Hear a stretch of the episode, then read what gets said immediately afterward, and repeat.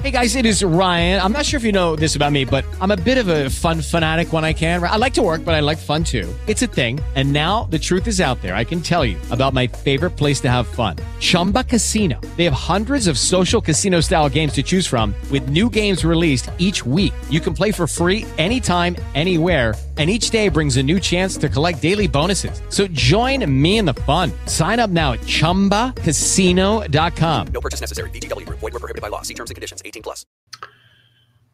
Howdy, folks. Happy Thursday. Uh, we have a trade. We will be discussing that at length because uh, it's a, and if it's not a mega deal, it's you know it's a but it's a probably a necessary deal for the Maple Leafs, and we know that uh, everybody enjoys when we talk ad nauseum about the Maple Leafs. So you're going to get your fill today. Um, but Russ, let's start with the pre-show. So let's go back to the uh, the Mookie Betts deal because there's a funny phenomenon going on with Red Sox fans. They're all up at, a lot of them are minor birding. The ones who don't really get it, and I don't believe the ones that are saying this get it. They're all like, "Well, the Red Sox offered him 10 years at 300 million and he turned us down." Okay. That is such a lousy offer for this player that and I'll prove it to you. That would put him 7th in the league in AAV. 7th. He is better than that. Yeah. He had four gold gloves. He had 342 years ago. He's almost a two-time MVP. Like to say that is like saying the same thing to Mike Trout. Again, yesterday I was brought up somebody somebody brought up, well, who could possibly be paid for 12 years, which again, I don't know if he's asking for 12 years. Right. Who could be paid for that and possibly live out that contract? And I said, I don't know, Wayne Gretzky, Mike Trout. You know, I came up with a bunch of players. I mean, Wayne Gretzky's first contract was 10 years. Yeah. So I mean, there are players that can live up to that. Well, it's funny because I saw Dan Shaughnessy from uh, the Boston Globe on uh, one of the New York talk shows, and he was talking about uh, the whole the whole deal and the the furor that is going on in Boston. And one of the things is they're afraid that Betts being sort of a slight player, not like a a real big built guy like a Trout, is going to go the way of Andrew McCutchen. Is going to be like he's a he's a at a top level type player, but he will break down quicker because he's a smaller player. And I mean, maybe there's some truth in that, but the thing is, this was this move was not. This was a this was a calculated move. They were not going to sign him.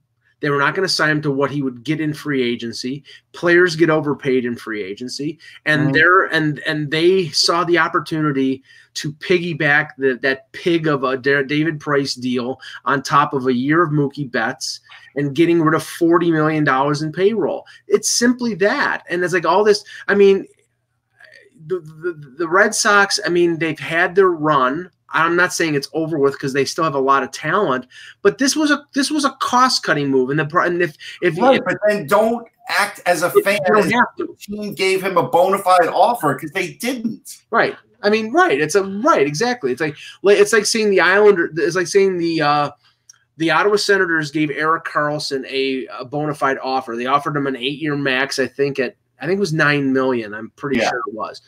And of course, he wasn't going to stay in that clown car of an organization after all the things that had happened to him. He wasn't going to stay working for Eugene Melnyk. He wanted out. Uh, they knew he would reject it, and then they could say, "Oh, he rejected it, so we had to make a deal." Oh, great. Okay, well that yeah, but you didn't. I don't think you were operating, in, you know, in sort of in good faith, and I don't think the Red Sox were either. The Red Sox wanted to move on. They didn't want to pay him. They wanted to get the most value they could. I, I don't know how good Verdugo is going to be or the pitcher they got from Minnesota, but you know, it, there obviously is going to be a reset with them. They probably won't get close to the winning the, the, the division. They could still win a wild card, but I don't know. All right, um, so wait. I, am going to also attack mm-hmm. Shaughnessy and um, Tony Kornheiser on ESPN because I like Tony Kornheiser. He does some good things on his show but they both brought up the five foot nine thing. Okay, let's dispel that for a minute. In the NFL, most defensive backs are five foot nine and 180 pounds. They are. So now, because a center fielder is five foot nine, 180, and he's not Lenny Dykstra. He's not crashing into the wall every five minutes. What makes me believe he's going to break down? Because of Dustin Pedroia? I mean, that's a different guy, and a position player is way different because you got players sliding into you. Well, Sean, Sean Garbage take. It's a garbage. Shaughnessy, Shaughnessy specified didn't say Pedroia. He specified, and Pedroia is what thirty seven. I mean, no, no, but, right. But my point is, what did he specify? Go ahead. specified Andrew McCutchen, who was a similar, a player of a similar build, who when he was with Pittsburgh was arguably an MVP caliber outfielder. Still wasn't at the level that Ben. No, no, he wasn't. He wasn't. But he was. A, he was at a higher level. He was a It's a bad take. In this day and age, if you're now going to tell me, I looked it up. Phil Rizzuto played over 1,300 games. He was five foot six. right. We're not talking about someone who's five foot six. Right, and but what they're saying, what they're saying is, and and I, I don't agree. And I'm five foot nine, so f those guys. what what they're saying is they think the bigger, stronger player can last longer, and we know that That's that's not true. right. We know that that's not the case because we've seen bigger, stronger players have concussion issues in the NHL, have pulled muscle issues like J.J. Watt. Giancarlo Stanton's longevity look? Yeah, exactly, exactly, and, I mean, and as an example, he's a big, strong guy, right? Yeah, and the Yankees are paying him 28, 29 million dollars a year. Barry Beck with the Rangers didn't last as long as everybody would thought, and he was a huge, strong guy. Now, was it shoulder or concussion with him? Shoulder. Shoulder. Okay. Um, yeah. So complete garbage take. Like to say that it, it's just like it's not even based on fact. Like And just- give me show me facts where you have five or six top players that are close to his ability that were that size and weight that didn't last more than six years that were comparable. Yeah. And I'm waiting for the lawyer for the family of Shoeless Joe Jackson to contact the uh, Right. Major Okay, League. so let's talk about that for a minute. Yeah. The first thing I was ever taught in life that I can remember was two wrongs don't make a right. And basically, not everything is, is the same, right? That my, my dad always said, just because you're looking at something one way, it doesn't mean that's the same way for everybody else, right? And so how does Pete Rose look at this situation and even think it's the same? Like, come on, man. Well, because he's he's saying, well, they got suspended for a year and it was cheating, and I got suspended for life and it was cheating. No, um, the uh, the Astros and maybe the Red Sox are going to be fined and suspended and penalized for rules that were on the book for two years. How many decades did Pete Rose lie on, lie about it? Right, and then then what my point was, Pete Rose violated rules of the game that had been in place for 80 years. Yeah. That, that the the, the greatest scandal in baseball history It almost ruined the. it almost ruined the sport if it wasn't for Babe Ruth was was uh, was do not gamble, do not consort with gamblers, avoid them like the plague, and if you are gambling, you are done. So I I, I don't know. And here's the other thing: in this day and age, we know Pete Rose never stopped gambling. Now it's only legal. He was gambling the whole time. He would be on these gambling trains for the Kentucky Derby. He's been selling himself as a gambler the whole time. So why in the world would Major League Baseball want him to get close to the game anyhow? I when mean, he has when he has that reputation. I mean, Pete, you got it pretty good. You sit outside the uh, the, the city limits of Cooperstown and you sell your sell your uh, autograph to any Tom, Dick, or Harry who uh, wants it now. It's it's it's probably the market is so much soaked with with Pete Rose autographs. I don't know why the hell they do Rose or Bob Feller. That it's hard to say who signed more, but he made plenty and money, and he's making plenty of money. This has nothing to do with that.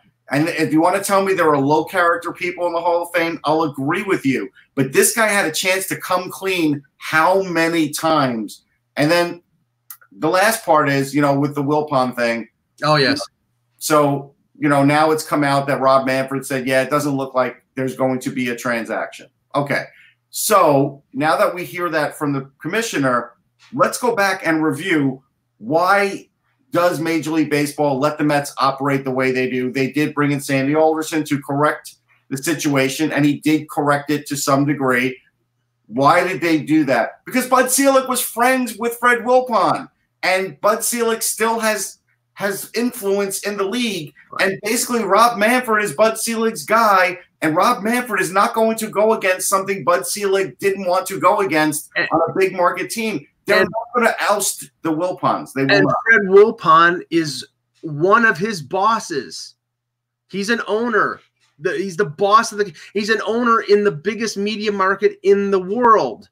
So, So- for the fans and, and media people that are just like, well, Major League Baseball has to kick him out, it's not going to happen. Yeah, just like just like uh, just like uh, the NBA commissioner has to kick out James Dolan. It only happens with bad New York owners. The only reason John McCourt got kicked out in LA was because of a of a divorce. And all of a sudden they didn't know what to do with the team and Oh, the assets. Frank McCourt, right? Frank And, McCourt, and, and and Donald Sterling only got kicked out because he was a racist pig. right.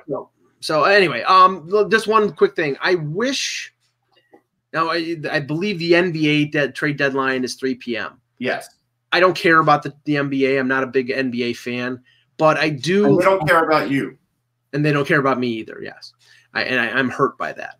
Um, but but th- but this is the thing. I do like these trades that they make.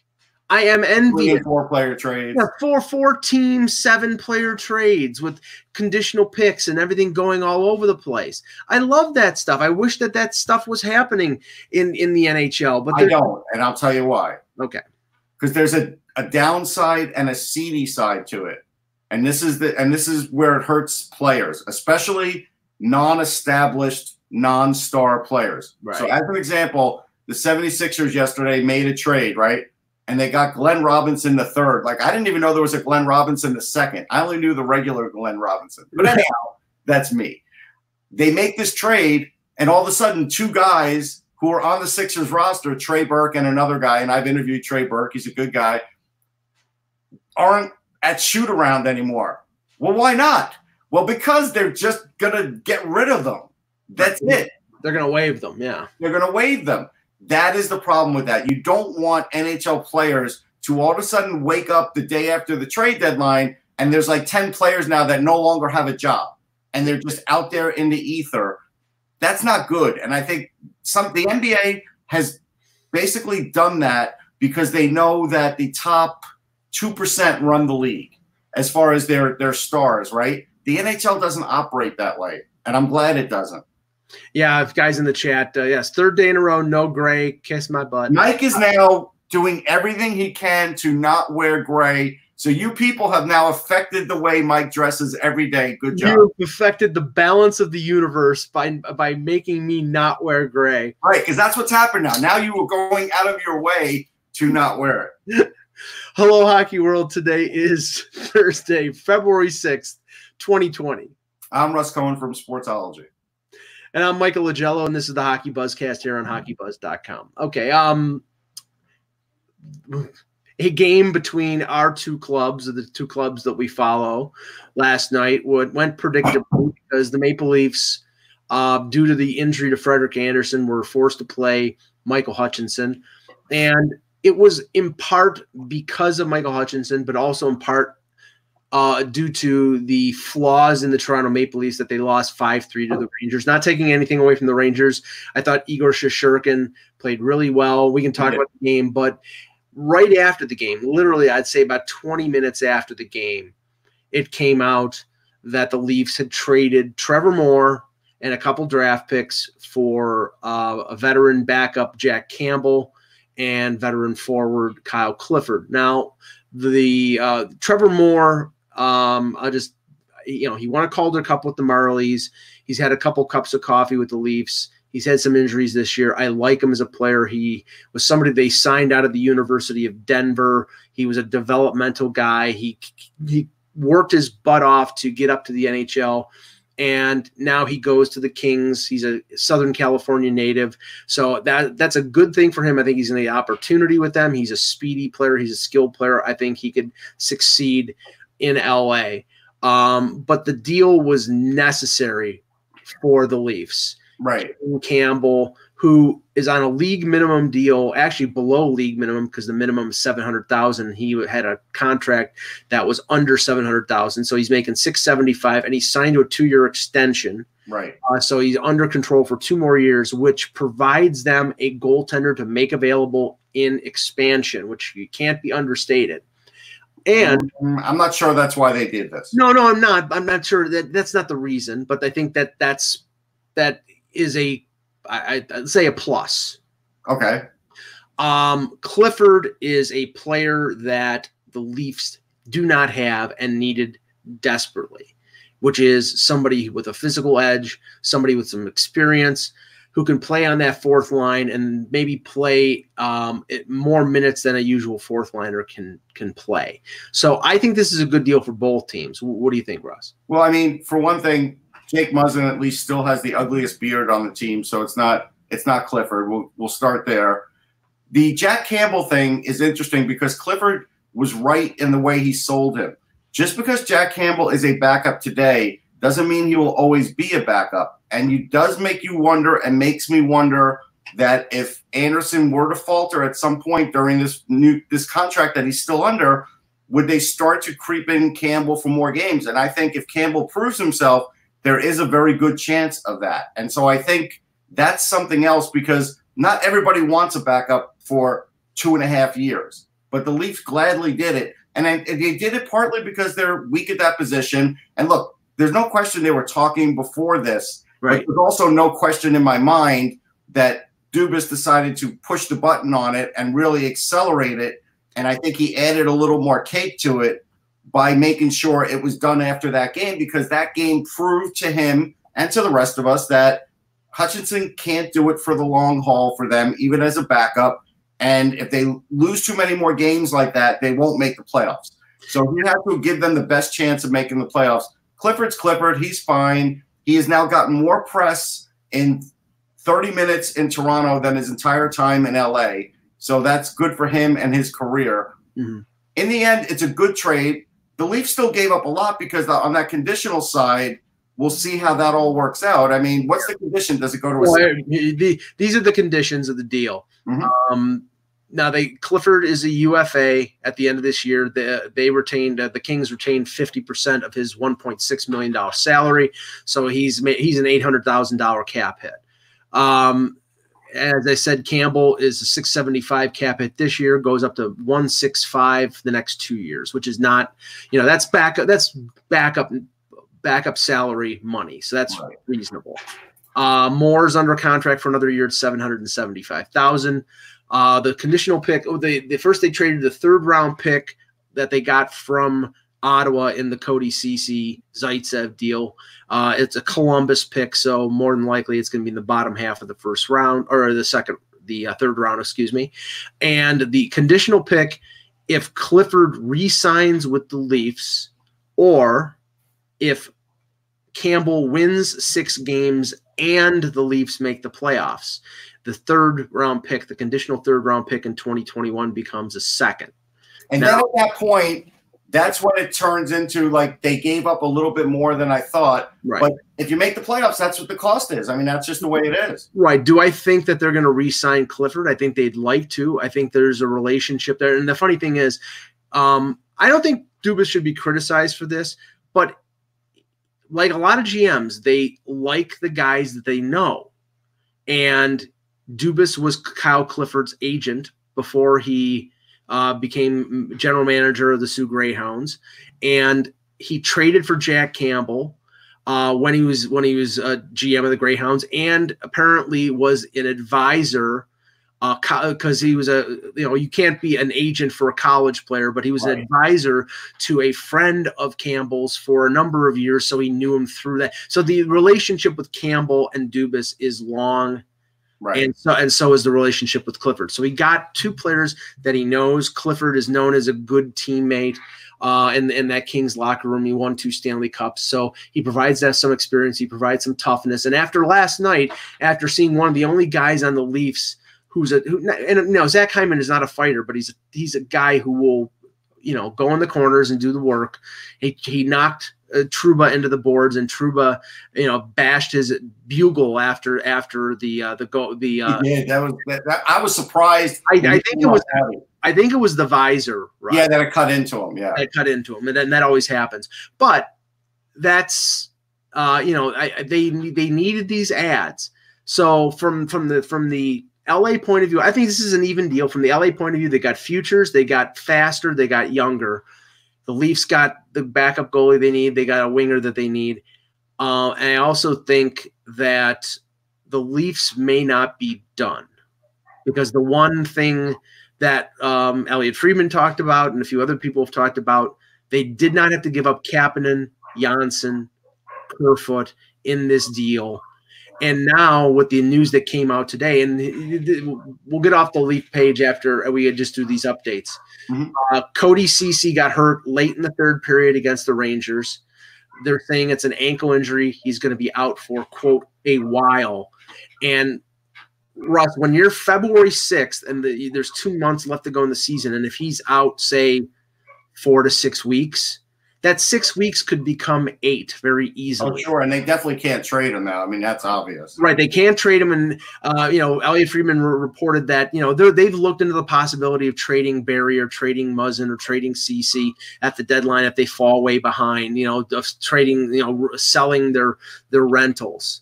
But now, if Ceci is out and Ceci is out for a long period of time, they could put him on LTIR right, and bury him for the rest of the year.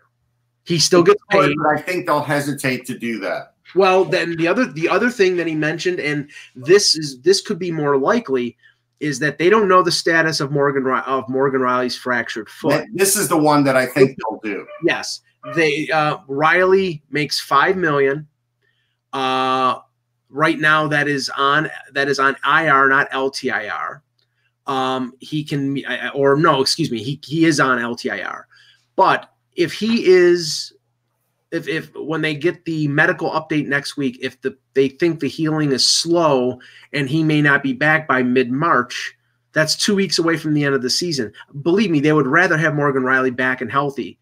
But if he isn't going to be 100% by mid March, then they put they're going to keep him on LTIR through the rest of the regular season and go out and trade for a defenseman because they have cap room. I do think there's a, a very good chance of that happening.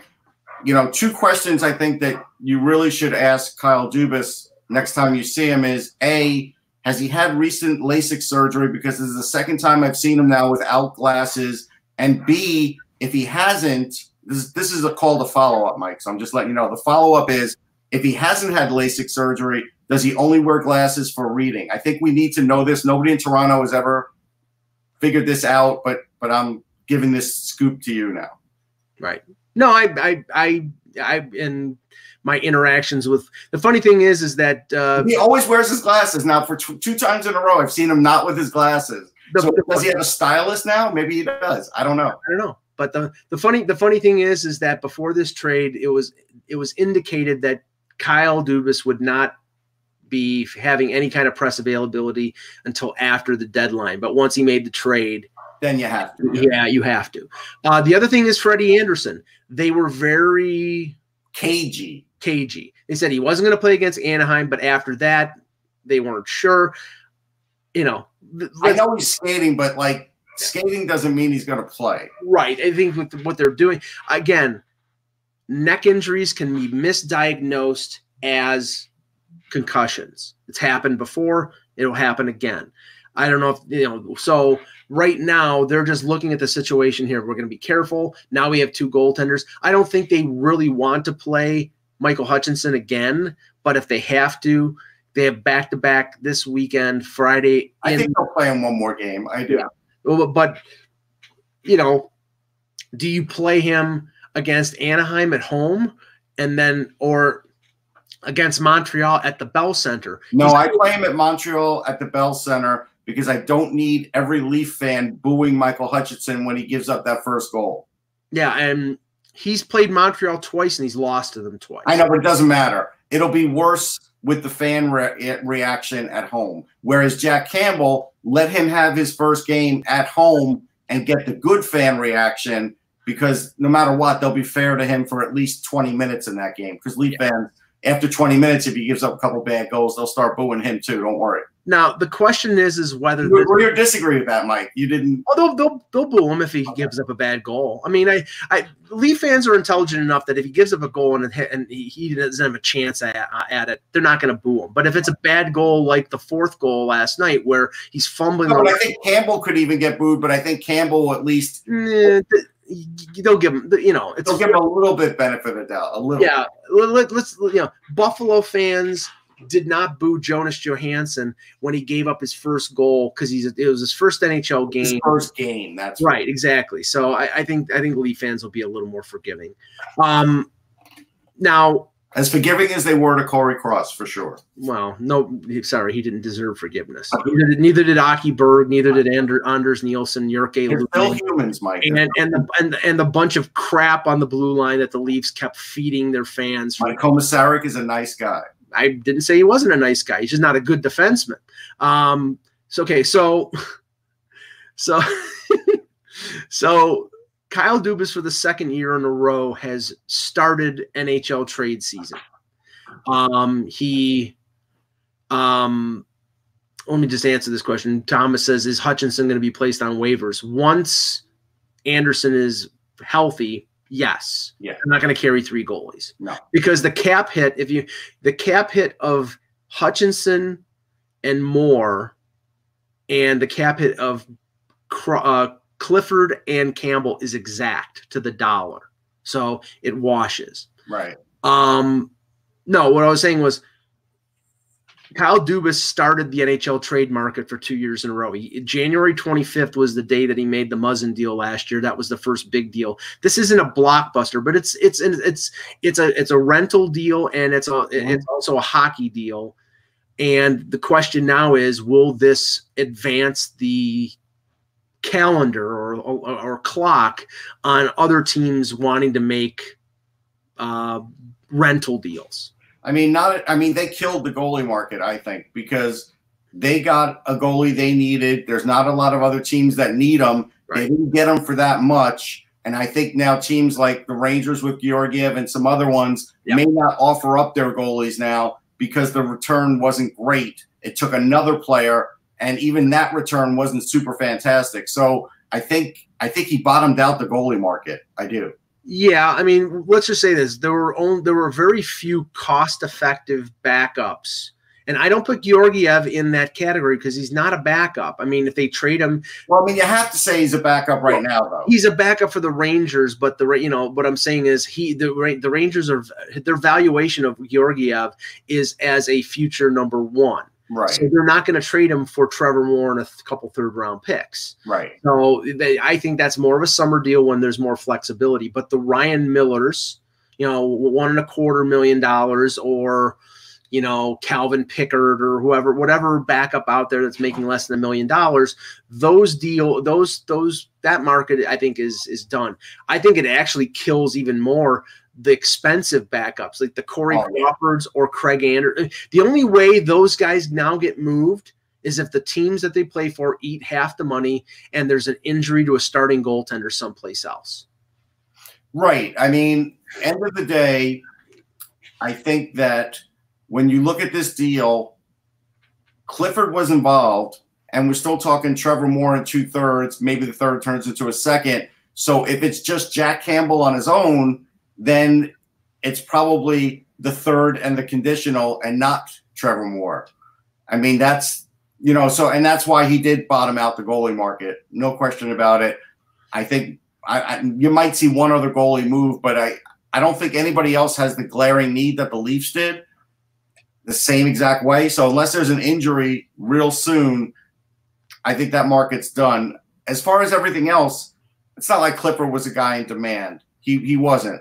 I think I think the Kings jumped at it because Mm, they're looking. Hold on, the Kings jumped at it because they're saving money. yes. They wanted to save money right away, and this saves them money right away now and right away in the future. And I think that's why they jumped at it. And I think they would have jumped at it. It was any franchise. It didn't have to be the Leafs. It was anybody. I, I I don't think. I mean, obviously, it, Clifford Clifford joked uh, in his availability with the with the meat Leafs media is that you know he wasn't brought in to outscore outpace Austin Matthews. Right. He's a he's he's a worker. He's a third fourth liner. He's a veteran guy.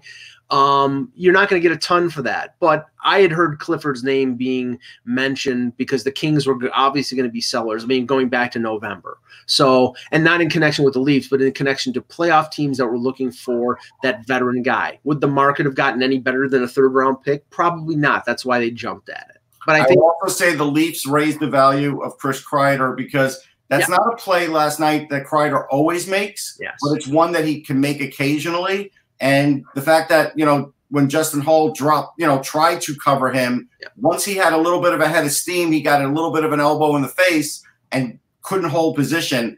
That's something where that's why Chris Kreider is better than Kevin Hayes. And that's why I said he could have more of an impact because Kevin Hayes is still more of a finesse guy, even with that size, where Kreider is way more physical. And that, you know, that's showed that.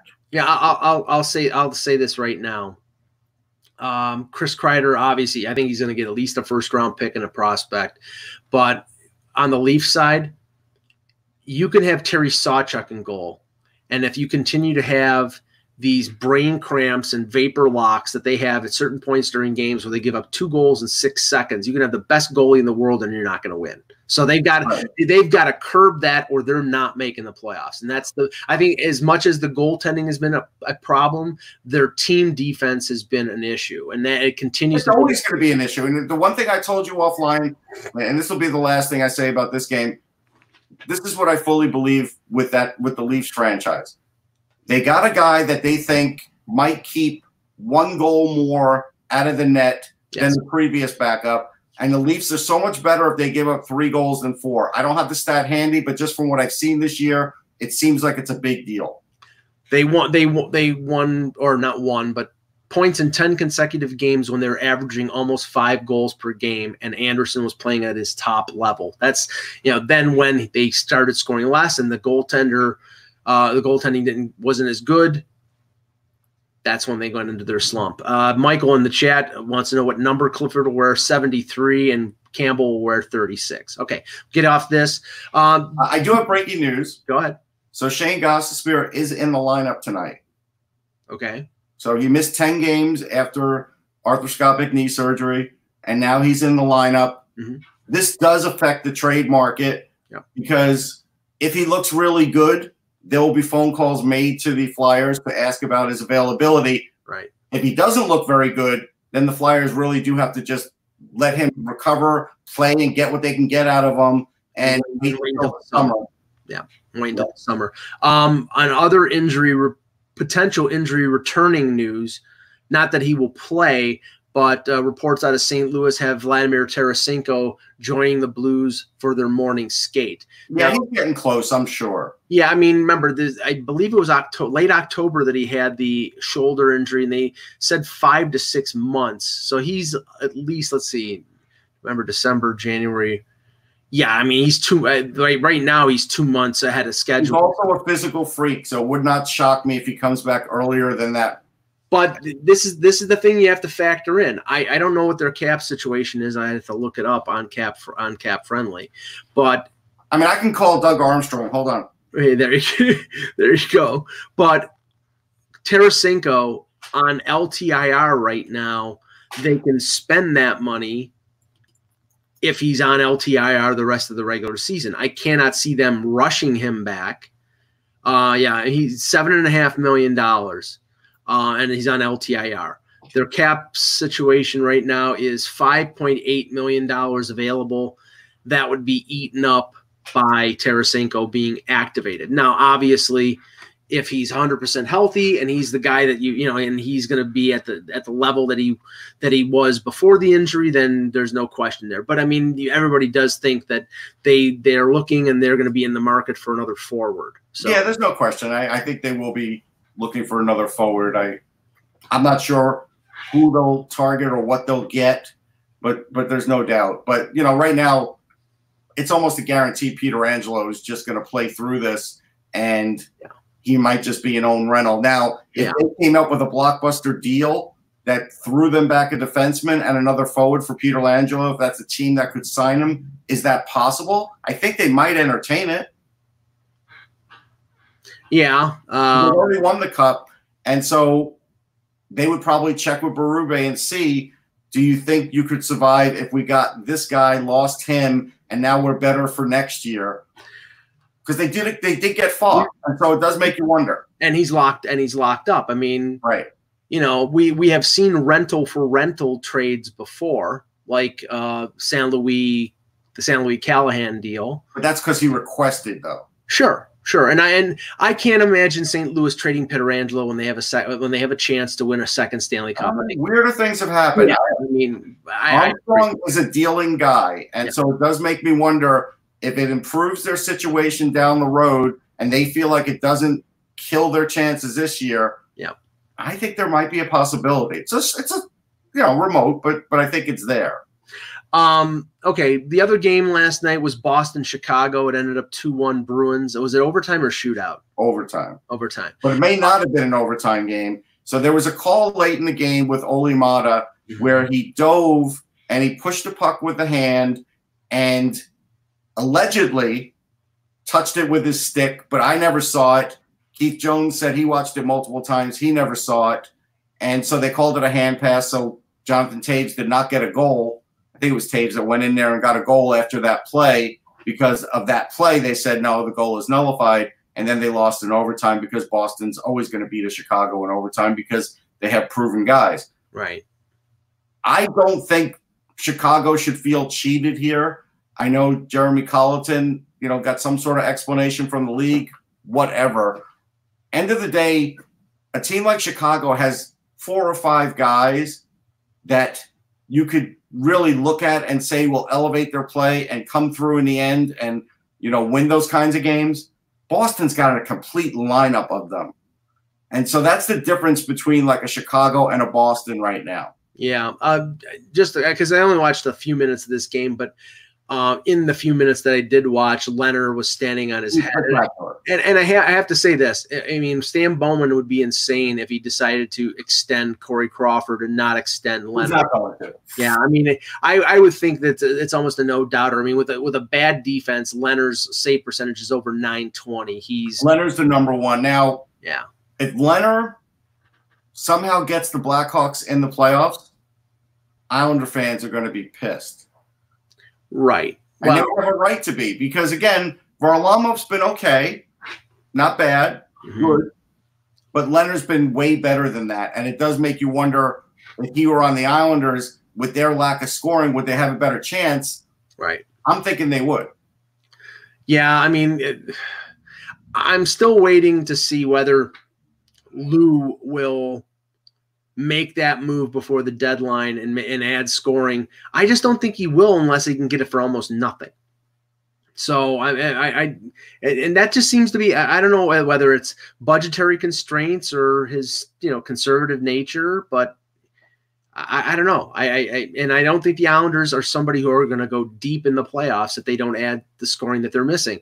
Uh, Bob Dracula in the in the chat asks any chance of Ryan Strome or Anthony DeAngelo being moved. DeAngelo would be a good trade chip with the young guys coming up. Well, I kind of wonder who this guy's mummy is, or if his uncle is like Bill Werewolf. Uh, But I mean, but as far as the deal, did you not watch that game? That play DeAngelo made to set up Filipino cannot be made by every defenseman in this league. Yeah. They are not trading this guy. Yeah. Why in the world would they trade him? Well, I mean, I mean, see, honestly, it's like okay, unless Gorton is an idiot, which he's not, they're going to buy out Staal and use the money to pay DeAngelo. right, and they're likely to trade Brady Skjei in the summer. Right, which would clear now if they, you know, if they, I don't know if they can buy out both Staal and Brendan Smith. No, they can't. Brendan Smith will just kind of still be hanging around. Maybe, may, you know what they might do? Maybe they trade Brendan Smith back to Detroit and have to give Detroit a draft pick to take him off their hands. Do you think there's any chance in the world Steve Yzerman takes Brendan Smith back?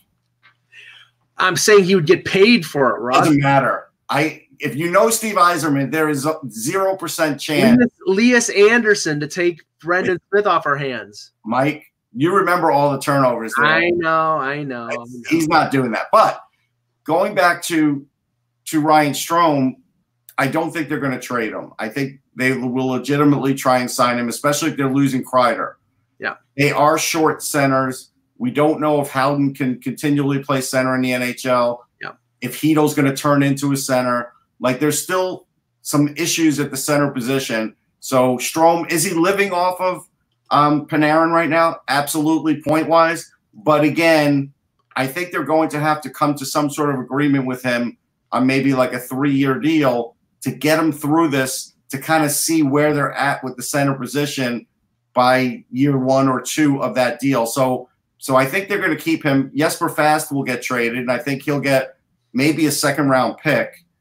And so I think that's likely. I think they'll listen to offers for Skjei, but I just don't think that'll happen in season because of the money. I, I, I don't be, I don't believe that the that the Ryan Spooner the, the, they bought out Spooner they they re- retained salary on him because right now they have Right, they retained salary. They didn't buy him out. yeah they have Girardi and Shattenkirk so I believe they have, they they can buy out one more player Right, and that'll be Marc Staal yeah because that's the most money. It's more money than Smith. It makes sense. Yeah. Can sign DeAngelo and probably Strome with just a little extra with Staal. I mean, it'll be it'll be more than a little, but it'll be a couple million extra. and Brady Skjei will be very attractive on the market because he's Yeah. at, he's at five point two and locked up for four more years Right, and he's fast and physical. His his his decision making hasn't been great in the last two years, but neither has the Rangers' defensive coaching either. So that's that's a whole other issue for a whole other day. yes Lindy um Funky is right though in the chat Shattenkirk He's always right, Mike. He's your favorite. There you go. His, uh, Shattenkirk's uh, uh, cap hit on the on the buyout jumps from like 1.4 to si- over six million next year. So which is ridiculous and i still don't understand why in the world they did that Yeah. but he is right and and that's something that i just i will never understand now uh, on other injury news, uh, uh, the Sharks announced that Hurt, Tomas Hertl had successful surgery uh, on Monday. This is no, this is strange. It was an ACL MCL tear, and they're saying he should is expected to be ready for training camp in September. I would say that's seven months. I would say that's not going to no be. i think in this day and age that's possible Yeah, that's that's that, that's a little surprising. Um, now the uh, on in uh, continuing on the injury news, i mean and remember if they say a guy's ready for camp and then it lapses for a couple more weeks right? that happens too Uh, continuing on the injury news, Shea Weber was placed on injured reserve this morning. Yeah. Um, I guess it was a lower body injury. now um fly the montreal canadiens flag at half mast Yeah, I, I was going to say it's like you've got now, and I'm looking at the standings here. Right now, you've got um, Co- Columbus is in third place in the Metro with 67 points. Florida's in third place in the Atlantic with 64 points. The the two wild cards are at 66 and 65. You've got Carolina and Toronto at 63. Then there's a six point gap between Toronto and Montreal, and then the Rangers and Buffalo after that.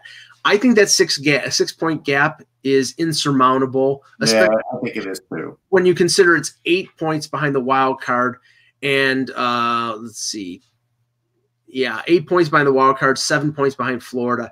I don't see Montreal getting back, and if Weber is going to be out for a week and then probably not up to speed when he gets back, that's a death blow to the Canadiens. Yeah, I think Patrick Watt can toast his um, Stanley Cup ring with the Canadiens for another year. I think it's safe. Does it? Does he? Does he do the same thing as the uh, as the unbeaten Dolphins and uh, I don't know for sure, but he might. and pop open a bottle of champagne and dance on Mario Tremblay's uh, plot where you know he's not dead yet, but he I can't say that for sure, Mike. I, I don't have firsthand knowledge of it. You never know. uh, jeez.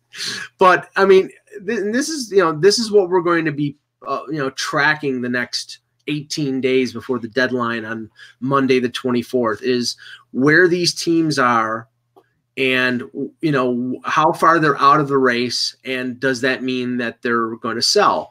Um one of the things that was curious, and not going back on the Toronto page, but just to say this, is that uh, amongst the things that um, uh, Elliotte Friedman referred to in regards to the, the Leafs was the fact that they've explored the possibility of trading their rentals, of trading Muzzin or Barrie. Now, that's mo- most likely not going to happen because they just made a move to add. But if they continue to fall behind, then they have to they have to at least prepare themselves for the eventuality that they would have to do that because they've traded a lot of draft picks over the last you know a couple years and they'll probably need to recoup them if you know these are guys who are going to prob- probably walk away and they have to get some of those picks back but in the east you're in full sell mode if you're montreal if you're the rangers and if you're buffalo and one good thing from yesterday for the rangers chris kreider provided proof that he's healthy Oh yeah, there's no question about that. That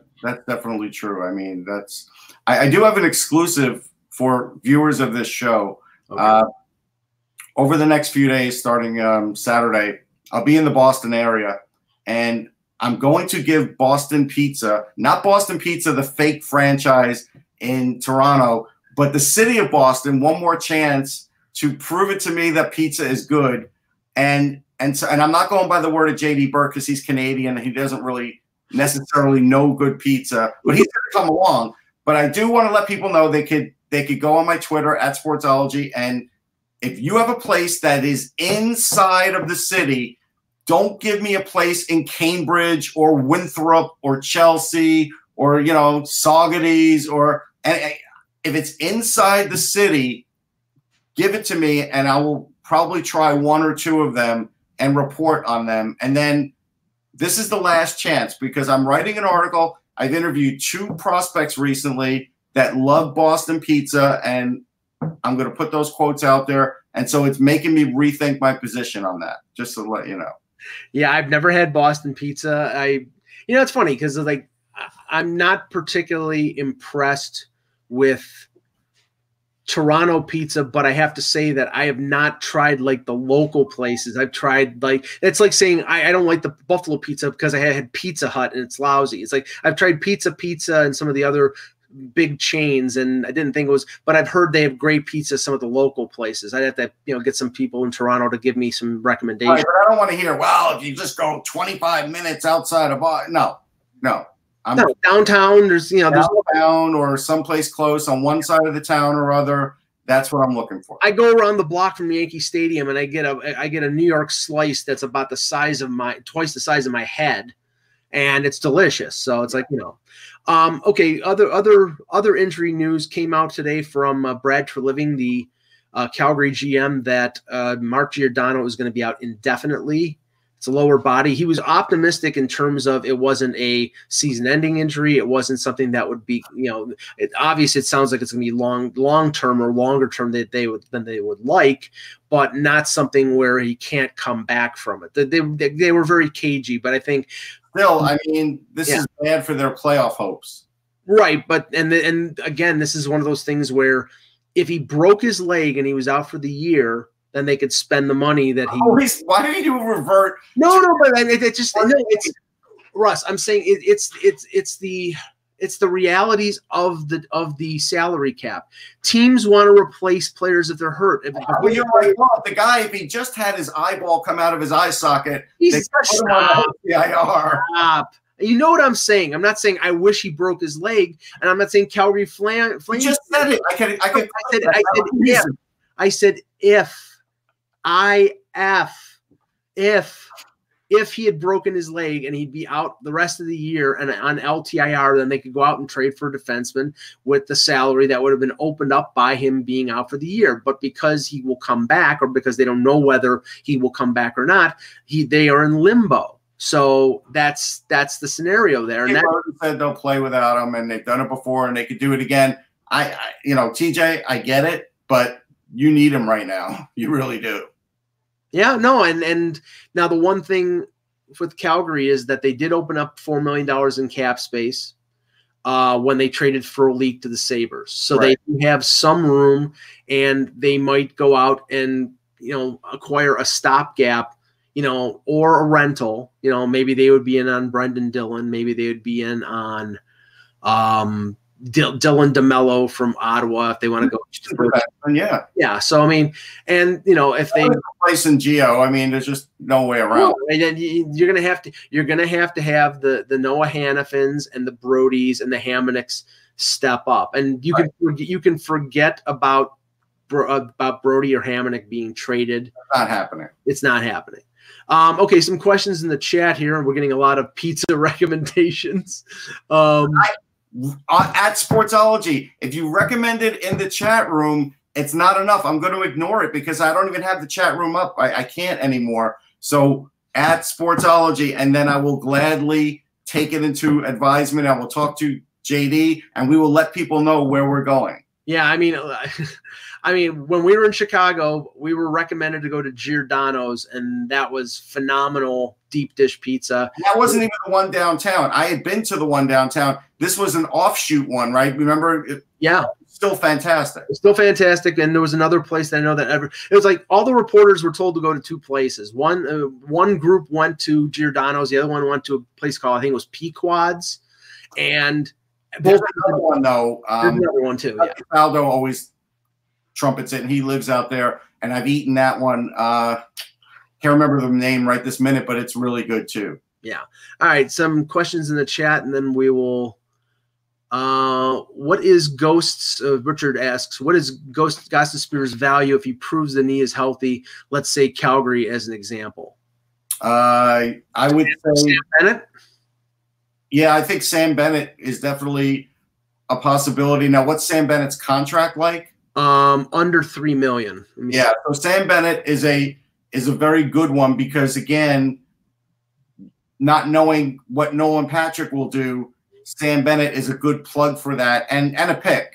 I think it would be like Sam Bennett and like a second or a third round pick, maybe a conditional of some sort. Yeah, two point five five million Mhm. uh, for Bennett, and he signed through another for another year. So right. So that's that's something where yes, that would be that would be palatable for the Flyers. and I know that I know that uh, Brian Burke on the on the Sportsnet broadcast last night because they were talking about Bennett's availability. He was like, I don't understand why the Flames would trade him. Well, I mean, Because I think the Flames like have sort of like run the gamut with Sam Bennett, and it's probably better if he goes somewhere else. Right. Uh, jerkball to I would love for the Leafs to move Barrie by the deadline. Well, Not happening now. not not happening. Well, okay, not happening if they're in the race. If they fall out of the race, which I Right. don't- which I don't last minute, last minute thing. Right. If they if they lose five in a row and by the week before the deadline they're ten points, yeah, they get passed by Montreal, they get passed by the Rangers. If it's just Yeah. complete and utter disaster, then then you're going to see Barrie move because Barrie.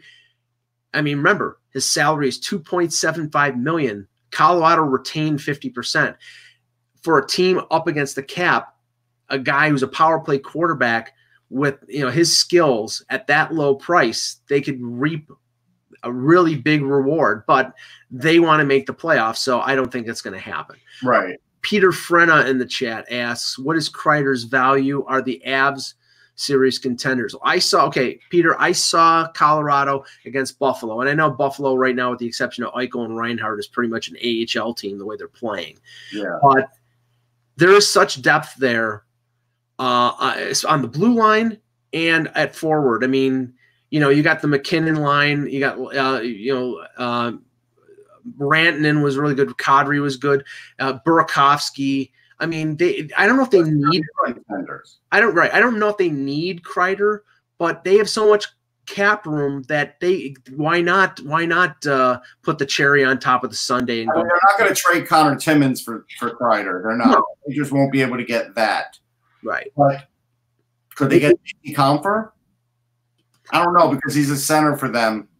But if they got somebody comparable to that value, the Rangers would probably listen, and they w- would probably listen. But you're not getting anybody like Zadorov. You're not getting anybody, you know. So it's it's it's going to limit them a little bit as to who you might get. You know, you're not getting Tyson Jost. So, but I still think they have guys to trade. I do.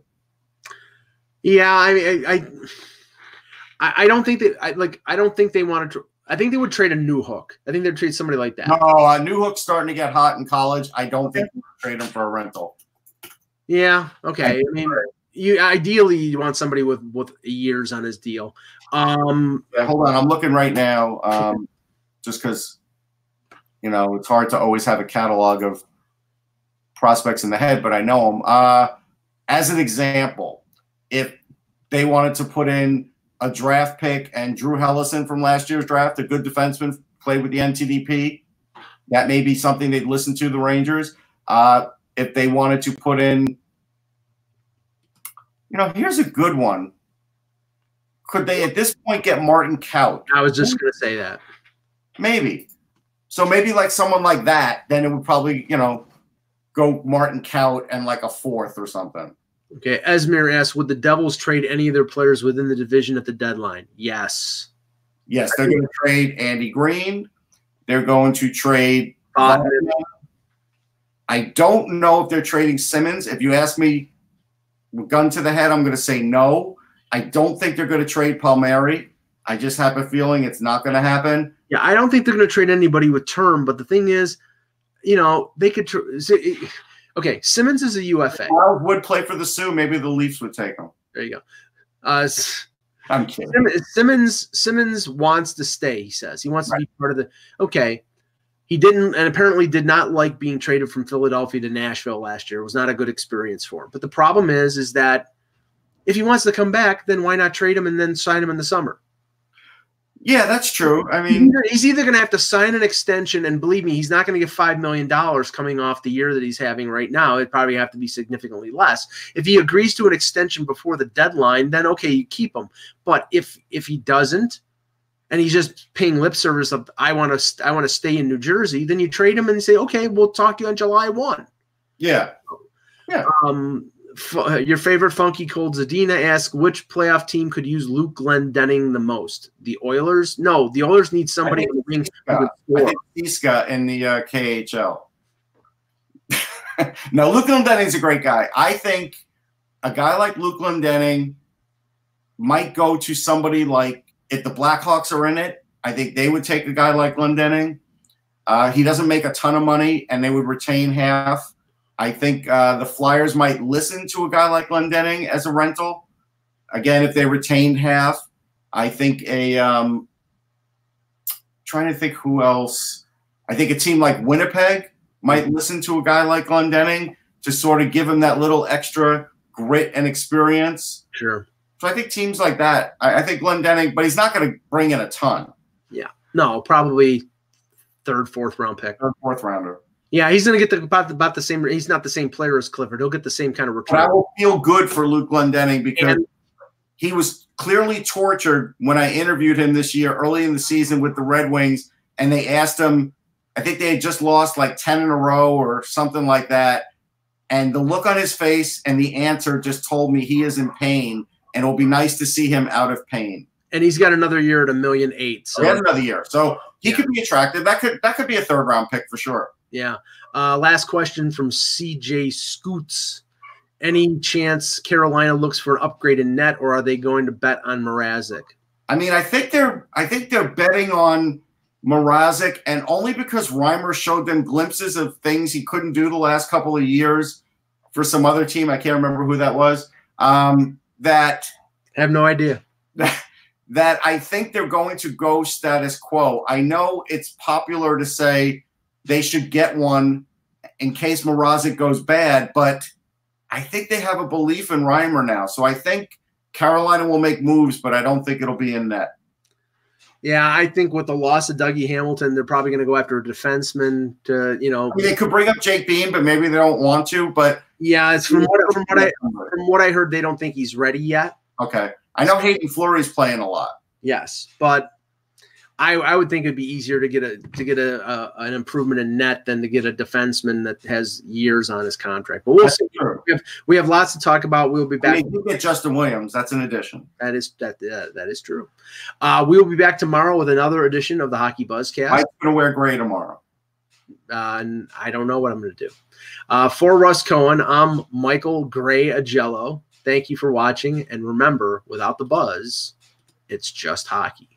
It is Ryan here, and I have a question for you. What do you do when you win?